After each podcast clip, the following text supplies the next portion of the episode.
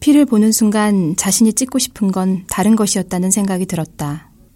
날카롭고 선뜩한 느낌의 손가락을 들여다보았을 땐 명주실처럼 가늘고 짧은 상처였으나 보고 있는 사이에 선홍색 피가 솟았다.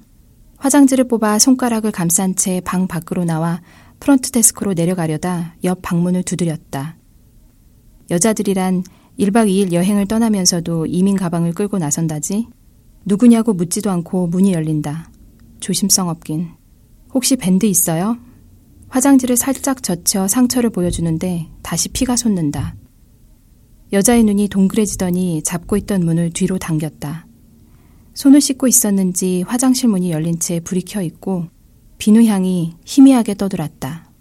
젖은 손을 티셔츠에 쓱 문지르며 가방이 놓인 테이블 쪽으로 걸어가던 여자가 창 쪽을 쳐다보더니 작게 속삭였다. 아, 비다. 작은 새의 발걸음처럼 종종거리는 목소리. 창문은 아주 조금 열려 있었다. 빗소리가 들렸다기보다는 아픈 짐승의 날숨 같은 기척이 느껴졌다. 택시를 타고 오는 내내 흐리긴 했다. 아, 비다라니. 그리운 연인의 이름이라도 부르듯이. 서울에서 출발한 게 맞다면 한 열을 즐기게 이어진 장마에 이미 마음까지 흠씬 젖었을 텐데 에어컨이 켜 있는데도 진득한 습기가 방에 가득하다. 장은 습기도 더위도 싫어한다. 장은 그랬다. 우기에 내리는 비는 기대감 없는 약속 같은 거라고 생각했다. 기다려지지 않았을 뿐더러 귀찮게 여겼다. 여자가 테이블 위에 있던 가방을 열어 젖혔을 때 장이 가지고 있던 여성의 여행 가방에 대한 환상은 간단히 깨졌다. hand carry 사이즈의 가방이 헐렁해 보일 만큼 짐은 단출하다. 청바지와 검정 티셔츠, 잠옷으로 보이는 땡땡이 무늬 옷과 속옷을 넣었음직한 불투명한 파우치가 보였다. 아마도 저 속에 있겠다 싶은데 여자는 손을 가방 바닥으로 쑥 밀어 넣으며 중얼거렸다. 얘가 어디 갔지? 더듬던 손이 멈추면서 여자의 눈꼬리가 부드러워진다. 손끝에 끌려 나온 건 봉제 인형의 팔이었는데 사람 팔 길이와 비슷했다. 이마에 불이라도 켜진 듯 여자의 낯빛이 환해진다. 대체 원래 크기가 얼마나 한 거야? 절단된 사진은 그것이 떨어져 나간 몸통보다 더 엽기적이었다. 짧은 기모가 달아 바닥의 직조가 군데군데 드러났고 몸통과 연결됐던 부위는 허연 속통이 엿보이는 데다 실밥 자락이 나달나달했다. 그걸 손에 든 여자의 표정이 나른하다. 피 흘리는 것 뻔히 보면서 이건 또 뭔 상황? 장이 울컥하든 말든 여자는 그걸 애무하듯 쓰다듬고 나서야 파우치를 집어들었다. 자잘한 물건들 사이에서 밴드 하나를 꺼내 손가락에 감아주고는 손을 높이 들고 있으란다. 꽉 누르고 있을 땐 몰랐는데 맥박이 뛸 때마다 욱신거린다. 장은 청바지 위에 놓인 팔을 턱으로 가리켰다. 그건 뭐예요? 아, 푸우예요. 에이, 그게 언제적 캐릭터인데. 그러니까요. 남의 얘기하듯 건성이다. 어쩌다 배웠냐고 묻지도 않는 걸 보면 성격이 원래 무심한 모양이다. 어제 오후 제 방으로 장을 부른 사장이 건네준 건 축구공이었다. 정확히 말하자면 축구공 크기 뽁뽁이 뭉치였다. 웬만한 건 DHL로 처리하는데 두 달에 한 번꼴로 장이 출장을 갔다. 출장이라지만 그 물건을 전달하고 돌아오는 게 전부였다. 무게로 봐서는 저장 장치라고 짐작이 되었다. 깨지지 않게 포장하는 거라면 야구공 크기면 충분할 것이다. 직원이 많지 않았고 창원 멤버인 프로그래머들에게 사장은 가족처럼 살갑게 대했다. 상여금에 불만이 없도록 신경을 썼고 근무 환경도 세심하게 배려해 주었다. 업무의 보안 문제에 관해서도 그만큼의 결속을 요구했다. 사장이 굳이 말하지 않아도 시장에 내놓기 전까지 프로그램에 관한 건 모두 대외비였다. 첫 출장 때 이거 뭔데요? 격이 없이 물어보는 장에게 사장은 미간을 모으고 입술을 아주 조금만 움직여 말했다. 슈이치에게 직접 전해야 해. 장은 둔한 사람은 아니었다. 두 번 다시 묻지 않겠다고 생각했다. 어제는 6개월 가까이 골머리를 싸매고 끌어오던 작업을 마무리한 터라 좀 들떠 있었다. 축구공을 양손으로 받쳐드는 신용을 하며 무심코 말했다. 비행기가 추락해도 얘는 끄떡 없겠네. 불필요한 농담이었다는 걸 사장의 표정을 보고 알았지만 이쪽 기분도 역시 더러워졌다. 가족은 개뿔, 똥구멍에 시한폭탄을 매달아 놓고 밤샘 작업시킬 때만 가족이지. 이건 범죄자 취급이잖아. 아까 방에 들어와 가방을 열었을 때 덩그러니 놓인 그걸 보자 오기 같은 게 솟았다. 내용물이 궁금한 건 아니었다. 손댄 흔적이 있더라는 말이 사장에게 전해질까? 다음번엔 장을 출장해서 제외시킬까? 커터로 그어 내리는데 비닐 위로 포장용 테이프를 둘둘 감아놓아 쉽게 찢어지지 않았다. 손목에 힘을 확 주자 칼날이 방향을 바꾸어 미끄러지며 왼쪽 검지 손가락을 스쳤다. 그렇다 해서 찢고 싶었던 게 그 뽁뽁이 뭉치라는 얘기는 아니다. 아까 공항의 택시 승강장에서 앞뒤로 나란히 섰을 때 여자는 비행기에서 장이 자신이 뒷좌석에 앉았던 사람이란 걸 모르는 눈치였다. 예민한 사람은 못 되는 거지. 아니면 마음이 다른 데 가 있든지. 장이 탑승구에서 집어온 신문을 대충 훑어보고 그물망에 꽂고 있을 때 여자는 허겁지겁 통로를 걸어 들어왔다. 빈자리라곤 딱 하나뿐인데도 티켓을 확인하고는 짐칸에 가방을 밀어 넣었는데 흰 티셔츠 아래로 배꼽이 드러났다가 사라졌다. 3초쯤. 깊지 않았고 주름이 회오리 모양으로 잡혀 있어 어린아이 배꼽 같았다. 놀이공원에서 파는 줄무늬 막대 사탕을 닮았다는 생각은 여자가 앉고 나서 떠올랐다.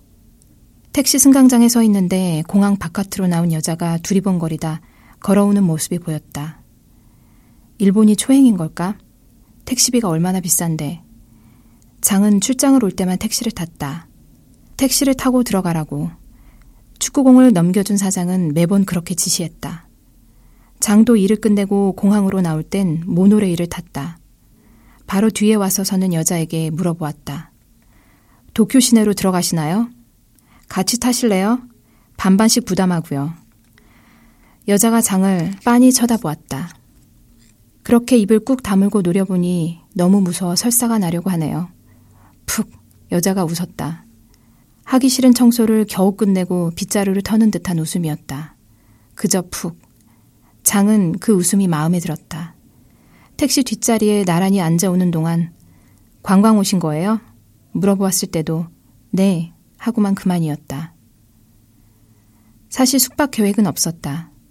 슈이치에게 축구공을 전하고 나면 공식 업무는 끝이다. 혼자서 부토를 보고 혼자 저녁을 먹고 모르는 사람들과 모노레일을 타고 공항으로 나와 서울행 비행기를 타는 것이 예정된 스케줄이었다. 피는 멎었을 것이다. 팔을 내리며 장이 물었다. 괜찮은 맛집 아는데 이따 같이 갈래요? 여기서 가까운데. 우동 국물이 끝내주는 데다 가격도 착하고. 이 새끼 알고 보니 삐끼잖아. 그 생각하고 있죠?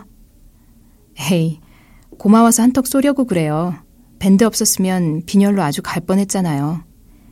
장의 손가락을 한 번 쳐다본 여자가 다시 속을 알 수 없는 얼굴로 빤히 쳐다보며 코를 찡그렸다. 훌쩍. 남자가 방을 나가자마자 유는 화장실로 들어가 손을 다시 씻었다. 살이 닿은 것도 아니고 반창고를 붙여준 게 전부지만 다시 비누로 씻기 전엔 찜찜함이 결코 사라지지 않는다는 걸 알고 있다. 손가락 사이사이를 꼼꼼히 문지르고 뽀드득 소리가 날 때까지 행궈냈다. 손바닥엔 로션도 바르지 않는다. 우리 사이엔 아무것도 없지. 가방에서 푸의 팔을 집어들고는 침대로 가서 벌렁 들어 누웠다. 손가락으로 털을 어루만지자 혀가 저절로 윗니의 뿌리에 가 닿는다. 털의 감촉과 입천장 점막의 매끄러운 느낌이 뒤섞이며 저절로 눈이 감긴다. 손가락과 점막 사이에는 아무것도 없다. 비로소 날숨이 길어지며 등이 침대에 착 들러붙는다. 잠을 자는 것도 깨어있는 것도 아닌 이 순간이 아까부터 그리웠다. 유는 말 많은 남자를 좋아하지 않는다. 여자도 마찬가지지만 택시비는 반반씩, 그렇게 말하지 않았다면 처음 보는 남자와 합승을 하지는 않았을 것이다. 아무리 환율이 현기증을 일으킨다 해도 납치범이나 사기꾼이라면 반반씩이라는 말은 하지 않겠지. 그러나 어쩌면 마음 한구석에선 누군가가 자신을 납치해서 모르는 곳에 데려다 놓기를 기대했는지도 모르겠다. 무섭게 올라가는 요금기를 보며 다행이다 싶은 한편으로 남자의 수다를 고스란히 듣는 고역을 치러야 했다. 일 때문에 자주 오는 편이에요. 시간이 나면 도큐엔즈에 들르곤 하죠. 지난번 거기서 산 발열한 데는 대박이었어요.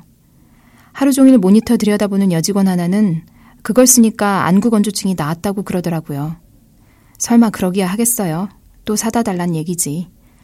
어쨌거나 선물을 사다 줬는데 뚱에 있는 것보단 낫죠. 지난 겨울에 왔을 때는 삿포로까지 올라갔다가 유는 맥락 없이 이어지는 얘기를 흘려들으며 창밖을 내다보았다. 일본은 초행이었고 주소가 적힌 쪽지 하나 들고 그 섬까지 가야 할 형편이었다. 아주 잠깐 남자가 자신을 납치하는 상상을 해보았으나 그럴 인물이 못 되어 보인다. 싸고 깨끗한 비즈니스 호텔 알려드릴 수 있어요. 뭐 어디나 청결하긴 하지만. 네. 지진 이후로 확실히 여행자가 좀 줄긴 했죠. 그렇다고 방값을 깎아주진 않더라고요. 시부야도 가깝고 로폰기까지 걸어갈만 해요. 쉼 없이 떠드는 와중에도 윤이 건네주는 택시비를 받아들었다. 다음에 오게 되면 모노레일을 타세요. 짐이나 많으면 모를까. 택시 요금이 살인적이잖아요. 다리도 아주 튼튼해 보이네. 어쨌거나 그가 아니었다면 지금쯤 남쪽으로 가는 기차를 타고 있을까? 끊임없는 수다 끝에 그가 호텔 얘기를 꺼냈을 때 아침에 상수동 집을 떠나 이곳까지 오는 내내 누군가 콱 틀어지고 있던 목덜미를 턱 놓아주는 것 같아 저도 모르게 긴 숨을 내쉬었다. 그곳에서 보내야 하는 하룻밤이 고문처럼 여겨졌었다. 왜 그 생각을 못했을까? 바로 출발하면 늦은 오후에나 도착할 테고 오늘 되돌아오긴 어려웠겠지. 내일 새벽에 출발하면 오후엔 섬을 떠날 수 있을 것이다. 어젯밤 낯선 남자에게서 걸려온 전화를 끊고 요는 유리창에 비친 제 얼굴을 보며 물어보았다. 너는 왜 받은 만큼 갚아주지 못하는 거니? 이제 나와는 상관없는 사람이라고 얼음덩이를 건네주듯 말해주지 못했니? 언제나 그랬다. 누군가와 헤어지고 나서야, 전화를 끊고 나서야, 들어줄 사람이 없을 때에야 속에 갇혀있던 말들이 터져나와 저를 아프게 찔러댔다. 혼자 역으로 다니는 동안 그 여자는 딱 두 번 윤을 찾아왔다. 보증금 500에 월세 30짜리 방은 천장이 사선으로 기울어져 있었다. 비키니장과 책상을 놓자 꼭 사람 하나 누울 자리가 남던 그 방에 짐을 옮겨 놓았던 날도 밤늦게 찾아와서는 걸레 한 번 들어보지 않고 손님처럼 건성 들여다보곤 돌아갔다. 두 번째는 고3 여름방학 때였지. 백화점에서 산 김치와 풋자도 한 봉지를 내려놓고 집을 잘못 찾은 사람처럼 한 30분 앉아 있었던가? 봉지째 냉장고 구석에 던져두었던 자두가 상에서 진물이 흘러나왔을 때 윤은 자도와 그 여자를 같이 쓰레기통에 처박아 버렸다. 그때 그녀의 부재는 온전히 윤의 몫이었다. 갑작스런 그녀의 죽음 역시 그녀에겐 부재한 채로 윤에게만 고스란히 떠안겨졌다. 이건 공평하지 않아. 손가락이 경련하듯 털을 쓰다듬는다. 못 간다고, 가고 싶지 않다고 잘라야 했다. 주소를 받아 적고 전화를 끊는 순간 풍덩 빠져버린 후회의 웅덩이는 끈적이고 비릿했다.